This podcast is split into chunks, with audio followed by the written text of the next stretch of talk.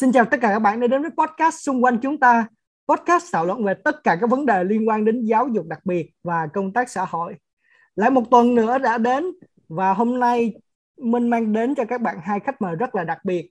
Họ sẽ chia sẻ với các bạn cách như thế nào để người khuyết tật có được một cái sự hướng nghiệp thật là đúng đắn, cũng như là cách chuẩn bị hồ sơ làm sao để gây ấn tượng với các nhà tuyển dụng cũng như cho các nhà tuyển dụng biết rằng họ đang cần bổ sung thêm những chính sách gì hỗ trợ gì cho những cái bạn khuyết tật để có được môi trường làm việc lành mạnh và hiệu quả hơn. Khách mời hôm nay đó là chị Trâm Nguyễn và bạn Nguyễn Tuấn Tú. Xin chào chị Trâm và bạn Tú.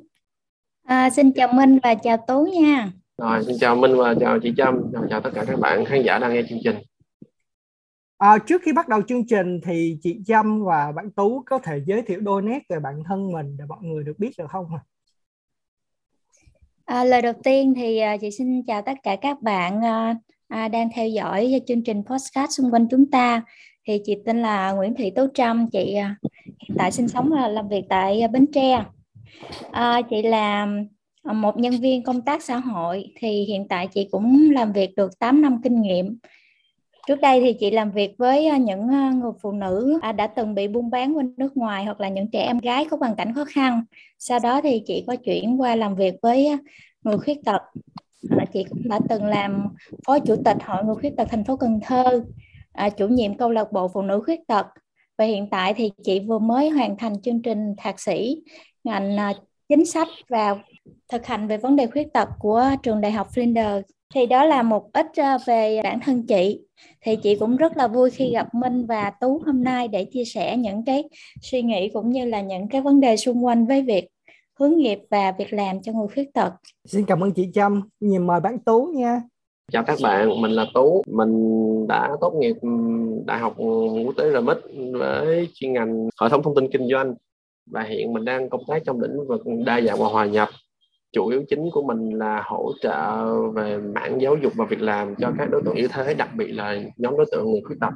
Hy vọng hôm nay mình có thể chia sẻ một phần kinh nghiệm nào đó của mình trong quá trình làm việc suốt 5 năm vừa qua để giúp cho các bạn có cái nhìn tổng quát hơn về những cái khó khăn mà cả những bạn khuyết tật và những cái tổ chức khác những tổ chức giáo dục và những cái doanh nghiệp khác này gặp phải khi mà giúp cho cái nhóm đối tượng này hòa nhập thêm vào cái môi trường học tập và làm việc của họ. Xin cảm ơn à, chị Dâm và Tú về phần giới thiệu. Mình sẽ bắt đầu vào chương trình. Câu hỏi đầu tiên là, hiện nay thì em cũng à, thấy là một cái à, học kỳ mới nó đã đến và cái việc là chuyển từ học phổ thông sang học đại học á là một cái ờ, bước ngoặt ờ, rất là mới đối với các bạn. Không chỉ các bạn khuyết tật mà cả những bạn mà không khuyết tật nữa. Thì um, theo uh, chị Trâm và Tú là cái việc là hướng nghiệp cho các bạn khuyết tật là nó quan trọng như thế nào? Tại vì các bạn khuyết tật thì sẽ có ít các cái cơ hội hơn và sẽ gặp nhiều khó khăn trong cái việc hướng nghiệp cũng như là xin việc làm sau này. Mời tú trước nha. Ok. Thì để mà nói về cái tầm quan trọng của việc hướng nghiệp á, thì mình xin phép là nói ở góc độ chung nhất có thể. Tại mình thấy là nó hoàn toàn cực kỳ quan trọng đối với tất cả các bạn học sinh khi mà mới học xong chương trình, hoàn thành chương trình phổ thông hoặc là sinh viên sắp ra trường, nó không có phải là một vấn đề riêng của bất kỳ nhóm nào hay nhóm khuyết tật nào cả. Thì cái việc này sẽ giúp, một là giúp cho các bạn khuyết tật có thể định hình xem là cái mong muốn, nguyện vọng về nghề nghiệp tương lai của họ như thế nào, cái công việc nào mà các bạn cảm thấy hứng thú và muốn theo đuổi lâu dài. Thứ hai nữa là các bạn đó cũng phải nhìn xem là với cái khả năng của mình tình trạng sức khỏe của mình, thì liệu là cái nguyện vọng nghề nghiệp của mình có có thể nào là được đáp ứng hay không? Hay là phải tìm cách nào đó để mà bẻ lái nó qua một cái hướng khác, phù hợp hơn? Chị rất là đồng ý với cái ý kiến của tú là về vấn đề à, định hướng nghề nghiệp rất là quan trọng đối với tất cả các sinh viên, học sinh. Chứ không chỉ riêng là đối tượng là sinh viên khuyết tật hoặc là học sinh khuyết tật. Chị nghĩ là việc hướng nghiệp rất là quan trọng để mà giúp cho các bạn đó lựa chọn được cái ngành nghề phù hợp nhất với cái khả năng hoặc là sở thích của mình. Mà không chỉ là các ngành nghề xác định ngành nghề hoặc là xác định những cái trường ưu tiên hoặc là có những cái uh, chương trình phù hợp mà sẽ giúp cho các bạn đó xác định được là uh, nhu cầu tuyển dụng của các uh, nhà tuyển dụng hoặc là uh, nhu cầu uh, nhân lực xã hội trong tương lai thì chị nghĩ là vấn đề này nên được quan tâm và đầu tư uh, từ các trường uh, trung học phổ thông cũng như là các trường đại học. Cảm ơn uh, chị Trâm và Tú rất là nhiều.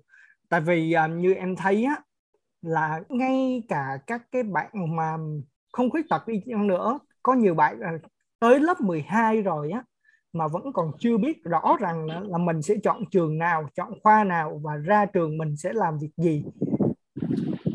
Thì um, các bạn khuyết tật thì sẽ càng khó hơn. Tại vì như em có để ý thì có một số trường hòa nhập thì họ vẫn chưa có để ý đến đối tượng này. Gần như là chỉ có cho những cái đối tượng chung là những cái đối tượng mà không có vấn đề về khuyết tật thôi. Hoặc là em thấy um, những cái chương trình này cũng có vẻ khá là ít á vẫn còn hạn chế. Tại vì á có các bạn khuyết tật á thì sẽ ra làm làm nghề còn có các bạn thì sẽ chọn là tiếp tục đi theo cái con đường là về học vấn là học đại học hoặc là học lên cao hơn. Thì à, theo à, chị Trâm và Tú á, cái thời điểm nào á, là một cái thời điểm phù hợp để bắt đầu cái việc mà hướng nghiệp cho các bạn khuyết tật? Bây giờ mời chị Trâm trước nha. Thì chị nghĩ thời điểm mà để tổ chức uh, tư vấn hướng nghiệp cho uh, tất cả các sinh viên đặc biệt là các bạn sinh viên khuyết tật á, thì nên chuẩn bị từ sớm tức là bản thân các bạn sinh viên phải chuẩn bị từ năm cuối cấp 3 tức là từ lớp 11 hoặc là đầu năm lớp 12 các bạn phải tự xác định rõ là cái khả năng hoặc là những cái uh, sở thích cá nhân cũng như là xác định những cái giá trị nghề nghiệp mà mình theo đuổi sau này. Rồi sau đó thì các bạn cũng nên có những cái sự tìm hiểu hoặc là kết nối với uh, các uh, tổ chức trong trường. Ví dụ thường là chúng ta có đoàn thanh niên nè hoặc là bên trường sẽ tổ chức kết nối để mà giới thiệu các sinh viên đã từng tốt nghiệp hoặc là các trung tâm giới thiệu việc làm định hướng nghề nghiệp rồi họ mới sắp xếp tổ chức được cái một cái cuộc tư vấn hướng nghiệp. Thì chị nghĩ là thời điểm cuối cấp 3 lớp 11 lớp 12 thì các bạn nên có sự chuẩn bị trước và nhà trường cũng nên có những cái uh, kế hoạch hàng năm để mà tổ chức tư vấn hướng nghiệp. Nhất là trong thời điểm hiện nay chị thấy là uh, việc tư vấn hướng nghiệp thì uh, khó có thể làm uh, trực tiếp tại vì do covid thì có những cái hạn chế cho nên là việc uh, tổ chức online thì nó sẽ cũng có những cái hạn chế và cũng có những uh, thuận lợi nhất định. Cho nên là nếu muốn tổ chức thì chúng ta phải tổ chức từ trước giúp cho các bạn có sự chuẩn bị tốt hơn. Đó là ý kiến của chị ha. Còn tú thấy thế nào? À, mình thì mình cũng đồng tình với chị Trâm là nó nên làm cái việc hướng nghiệp đó nên được thực hiện càng sớm càng tốt. Nhưng mà mình thì mình nghĩ là nên bắt đầu cho các bạn đó vào cái tham gia vào cái việc hướng nghiệp này khoảng từ khi các bạn đó chuyển vào năm cấp 3 tại vì mình cho rằng là cái việc mà chỉ một năm cuối cấp mà bắt đầu á, thì nó sẽ khá là cập rập khi mà các bạn đó phải chuẩn bị ôn thi để mà còn thi tốt nghiệp nữa. Nên thời gian để cho các bạn nó thật sự mà tìm hiểu sâu về lĩnh vực nào đó mà các bạn cảm thấy có thể là đủ để các bạn cảm thấy là mình có hợp hay không, các bạn có thích hay không á, nó sẽ bị hạn chế rất nhiều. Còn khi mà các bạn đã bắt đầu làm từ năm lớp 10 tức là khoảng các bạn 15 tuổi, thì cái nhận thức của các bạn nó phần nào đó cũng đã khá vững rồi. Và rất là nhiều chương trình hiện giờ đang có là nó cho phép học sinh có thể học nghề song song với việc học chương trình phổ thông á. Thì với giai đoạn này, với những bạn mà cảm thấy là các bạn muốn chuyển ngang học nghề á, thì các bạn đã hoàn toàn có thể bắt đầu tìm hiểu về các cái nghề cơ bản cái nghề những, những cái nghề mà đang nhu cầu cao như là kỹ sư sửa chữa điện lạnh gì đó hoàn toàn là một cái thời gian mình nghĩ là sẽ phù hợp hơn ừ. so với việc để tới cuối năm lớp 11 mới bắt đầu thực hiện ừ. vậy còn còn về chỉnh cách làm á, thì chị Trâm cũng đã đề cập khá nhiều rồi tức là nếu như ở các cái trường học mà họ có cái bộ phận thanh niên hay là cái mạng lưới cựu sinh của họ mà có thể giúp đỡ lại được á, thì nó sẽ là một cái nguồn tận dụng rất tốt cho trường để cải thiện hơn cái trải nghiệm của học sinh trong việc mà tìm hiểu về những cái công việc đang hiện có ngoài thị trường ngoài xã hội? Câu hỏi tiếp theo á, là tú và chị trâm hồi đó bắt đầu hướng nghiệp là từ khi nào? Mọi người có nhớ không? Tú trước nha. Nói thật là cái thời mình học cách đây là hơn 10 năm thì lúc đó cũng chẳng có nghĩ gì nhiều đến chuyện hướng nghiệp cả.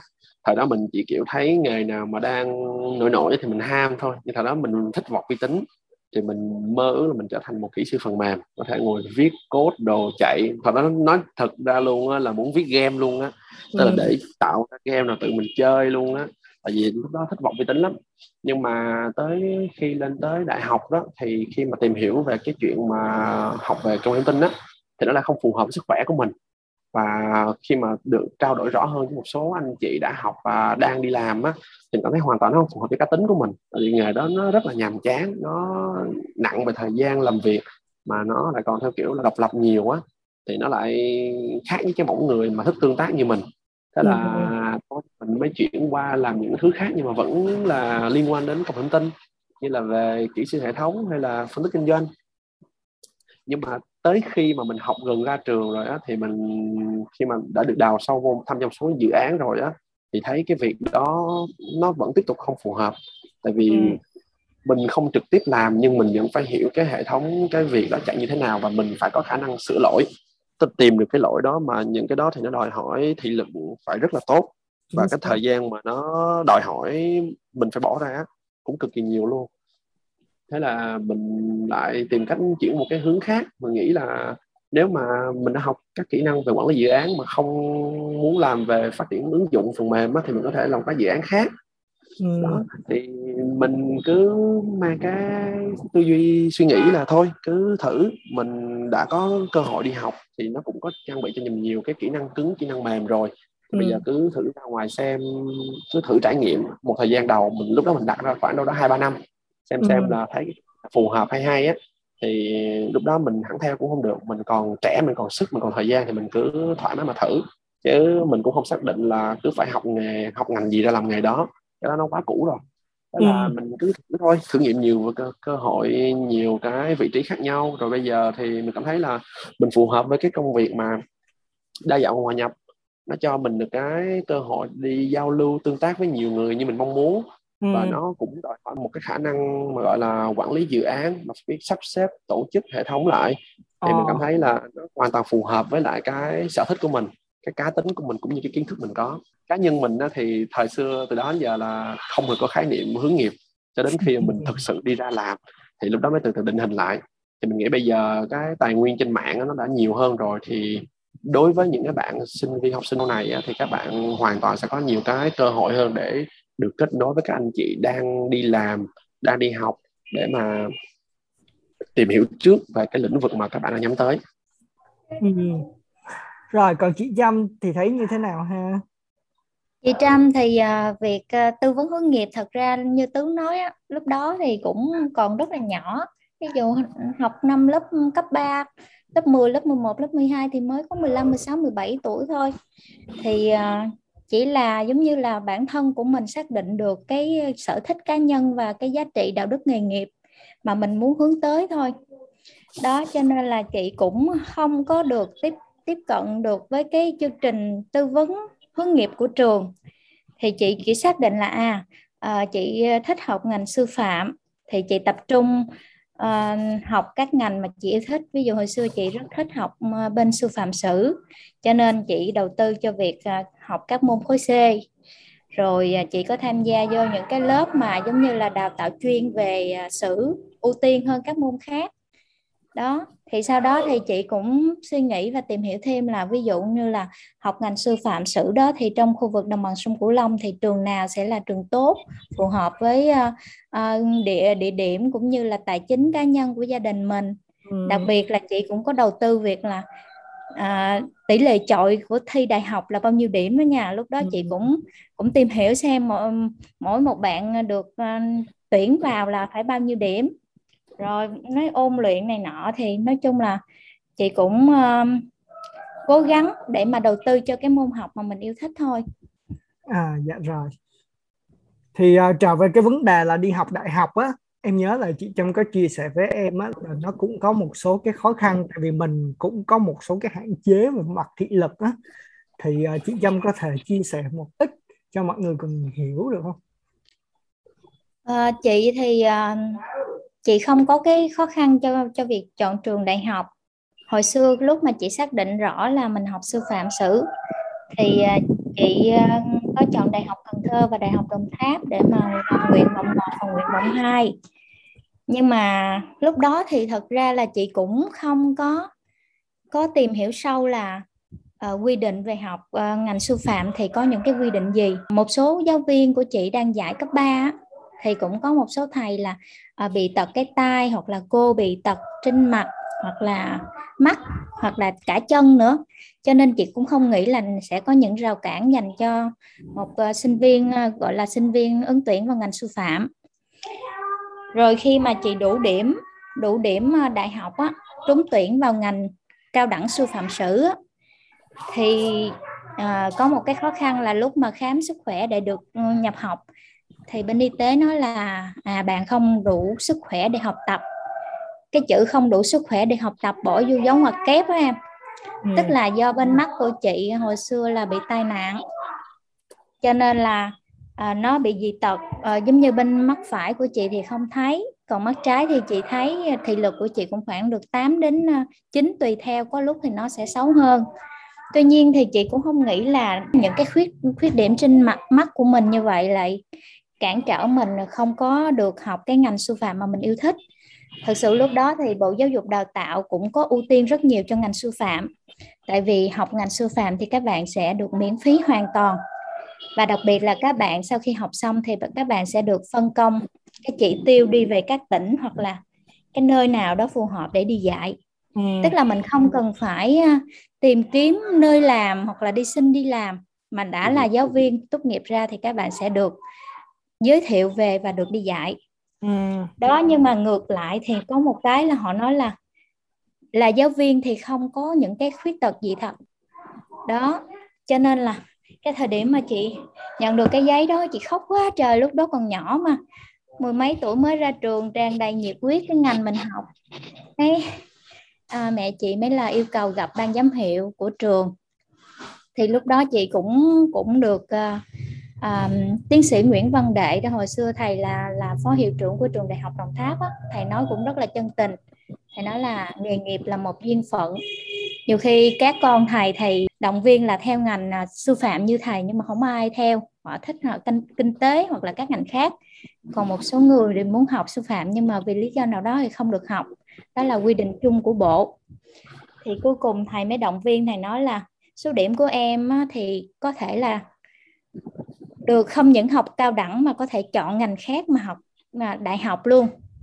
Thì thầy mới hướng dẫn là ừ, năm nay thì trường có mở ngành công tác xã hội và văn thư lưu trữ hoặc là các ngành khác đó thấy số điểm của em cũng phù hợp đó thì em suy nghĩ kỹ xem em thích học ngành nào.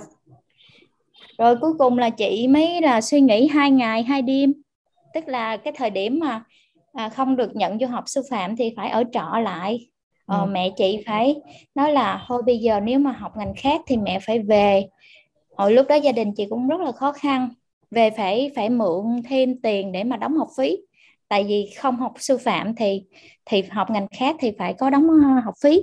Dạ. cuối cùng là chị quyết định học ngành công tác xã hội và cuối cùng là bây giờ chị gắn bó với công tác xã hội cũng gần 10 năm rồi chị cũng khá hài lòng với ờ, cái công việc của chị hiện tại thật sự thì thấy đó là một cái vấn đề chính sách mà cực kỳ là nhức nhối ha. Tuy là trường sư phạm vẫn tuyển rất nhiều các bạn khuyết tật, đặc biệt là các bạn hiếm thị. Nhưng mà em gần như thấy là cái tỷ lệ mà các cái bạn đó ra trường mà có công việc làm á, nó rất là ít. Gần như là phải chuyển ngành rồi lại đi học nghề và lại đi làm massage. Thì cuối cùng là cái khoảng thời gian mà đi học đại học gần như lại là rất là phí. Thì cảm thấy rất là uổng cho các bạn còn tú khi mà đi vào à, RMIT thì hồi đó trường vẫn chưa có hay bộ phận hỗ trợ cho sinh viên khuyết tật đúng không? Và đúng tú rồi, là rồi. những người đầu tiên đi vận động. Đúng rồi. Khi cái thời mình đi học sinh đi lên đại học á thì cũng như chị Trâm nói là mình cũng có định hình như mình có chia sẻ là mình cũng có định hình muốn học cái ngành công nghệ thông tin. Nhưng mà đến lúc mà khi mà mình đi xin học á, thì rất là nhiều trường người ta từ chối người ta với hai lý do quanh quanh đó là thường thường là họ nghĩ là mình sẽ không học theo được theo kịp cái chương trình mà họ đang giảng dạy hoặc là họ nghĩ rằng họ không có cái khả năng hay là cái tài nguyên để mà hỗ trợ cho mình vì cái khuyết tật của mình. Nên họ đều từ chối đó là phương pháp an toàn nhất mà họ có thể chọn. Ừ. thì cũng may là vào remix thì remix lại không bận tâm cái chuyện đó. Người ta cứ kêu là thôi thì cứ vào thử. Người ta thấy bản điểm cấp 3 của mình thuộc dạng khá ổn thì người ta cứ kêu cứ vào thử đi rồi vừa học đó, rồi trao đổi với giáo viên thì sẽ tìm cách để hỗ trợ sau thì cũng sẽ có cách. Đó. Thì khi vào á, thì rõ ràng là cái thời gian đầu á, là trường remix trước mình là chưa hề có một sinh khuyết tật nào cả. Ừ. nên cái việc mà để cho giáo viên hoặc là nhân viên của trường là nhận thức được rằng là cái cách biết được cái cách hỗ trợ sinh viên khuyết tật như thế nào là không hề có. Nhưng mà cũng ừ. may là trong trường thì cũng có một vài giáo viên đã học qua giáo dục đặc biệt hoặc là có kinh nghiệm giảng dạy sinh viên có bị khuyết tật ở những nơi khác, nên họ cũng biết rồi, họ cũng rất là cởi mở trong cái việc mà nói chuyện với mình để mà đưa ra những cái phương án hỗ trợ phù hợp. Tới khi đâu đó mình, trong hai năm đầu là mình phải tự làm như vậy, tự vận động tự bản thân mình làm việc với giáo viên giáo viên tiếng Anh, giáo viên chuyên ngành để mà yêu cầu những cái thứ đó tới khoảng đâu đó tháng 12 2013 lúc đó mình đã học hơn 2 năm. Thì trường mới nhận thấy được cái nhu cầu này và mới đề xuất là mở ra một cái bộ phận chuyên biệt để hỗ trợ đối tượng là sinh viên khuyết tật. Thì lúc mà khi họ mở ra thì sinh viên khuyết tật của họ là một cái bao hàm rất là lớn. Nó không phải là những cái dạng khuyết tật mà nhìn vô là thấy giống như khiếm thị khiếm thính hay là bất thường vận động nữa. Mà nó còn cả có những bạn mà những bạn khuyết tật ẩn những khuyết tật như là hội chứng khó đọc để mà họ hỗ trợ một lần luôn. Thì ừ. lúc đó đâu có khoảng một chục sinh viên. Nhưng bây giờ thì nó đã lên tới hàng trăm rồi. Thế mới thấy là giáo dục chất lượng và bền vững cho các cái bạn khuyết tật á, là một cái điều là rất là tốt ha. Tại vì ừ. là mình cũng là một người được thụ hưởng cái nền giáo dục từ RMIT thì mình cảm thấy rằng đó, họ có những cái hỗ trợ rất là tốt cả chị Trâm và cả Tú cũng đã cảm nhận được rồi. Thì ừ. mình học ở đó mình được tạo hết tất cả các cái điều kiện cũng như là các cái cơ hội để mình có thể uh, nâng cao về cái trình độ của mình cũng như là tiếp cận với các cái hoạt động khác để mình có thể mở rộng các cái mối quan hệ. Hoặc là mình cũng có thể có được cái sự tự tin nữa đặc biệt là remix cho mình cái sự tự tin để mình ra ra trường mình làm. Tức là trong những cái thời gian ngoài giờ mình tự tin là mình là sinh viên remix và mình đi làm các cái công việc khác. Và họ thấy rằng mình có cái khả năng tiếng Anh tốt mình có kỹ năng chuyên môn tốt thì mình làm những cái công việc mà ngoại khóa cũng tốt. Rồi từ từ dần dần những cái thứ đó cộng lại cộng lại thì nó tạo nên cái thương hiệu riêng cho mình. Và khi mình đi xin việc thì mình sẽ có nhiều cái cơ hội hơn so với những cái bạn khác Ừ, đúng rồi. À, chị thấy là à, chúng ta rất là may mắn khi được à, tiếp cận hệ thống giáo dục của à, trường đại học RMIT tại vì nó là hệ thống à, trường quốc tế và đặc biệt của úc. Cho nên là à, họ cũng rất là quan tâm tới vấn đề quyền học tập của à, các sinh viên khuyết tật. Và như tú nói chị thấy rất là tâm đắc là chúng ta phải tự động uh, giống như vận động chính sách từ bản thân của mình trước đầu tiên ừ. họ đâu có hiểu là ừ mình đang cần cái gì mình có những khó khăn nào nếu mà mình không chia sẻ không làm việc với họ thì họ cũng sẽ không biết cái cách giúp đỡ cho mình để mà mình có thể là phát huy những cái điểm mạnh điểm thuận lợi của cá nhân mình cho nên là ừ. chị thấy là à, đầu tiên chúng ta phải nói ra những cái gì mà chúng ta vướng mắt cần hỗ trợ thì người khác mới có thể à, xây dựng những cái chương trình hoặc là chính sách để giúp cho chúng ta và chị có thêm một ý nữa là à, không phải cái trường nào cũng có những cái cơ sở vật chất hoặc là những cái sự quan tâm hoặc là đầu tư đúng mực giống như đại học RMIT tại vì giống như thời điểm chị học năm 2006 á, thì à, trường chị học thì cũng có quan tâm về vấn đề hỗ trợ cho sinh viên đặc biệt là vấn đề tài chính đi lúc chị vô học thì chị cũng được miễn giảm học phí rồi hàng năm hoặc là các học kỳ. Nếu mà mình đạt à, sinh viên giỏi hoặc là có những cái ừ, tham gia phong trào thì họ sẽ trao học bổng hoặc là giới thiệu cho mình à, về các tỉnh tỉnh của mình á, thì được à, học bổng hàng năm hàng quý. Nhưng mà so với cái việc hỗ trợ cho chúng ta học tiếp cận về về chuyên môn thì không không có. Ví dụ như là à, dạng khuyết tật của chị thì mắc kém đi.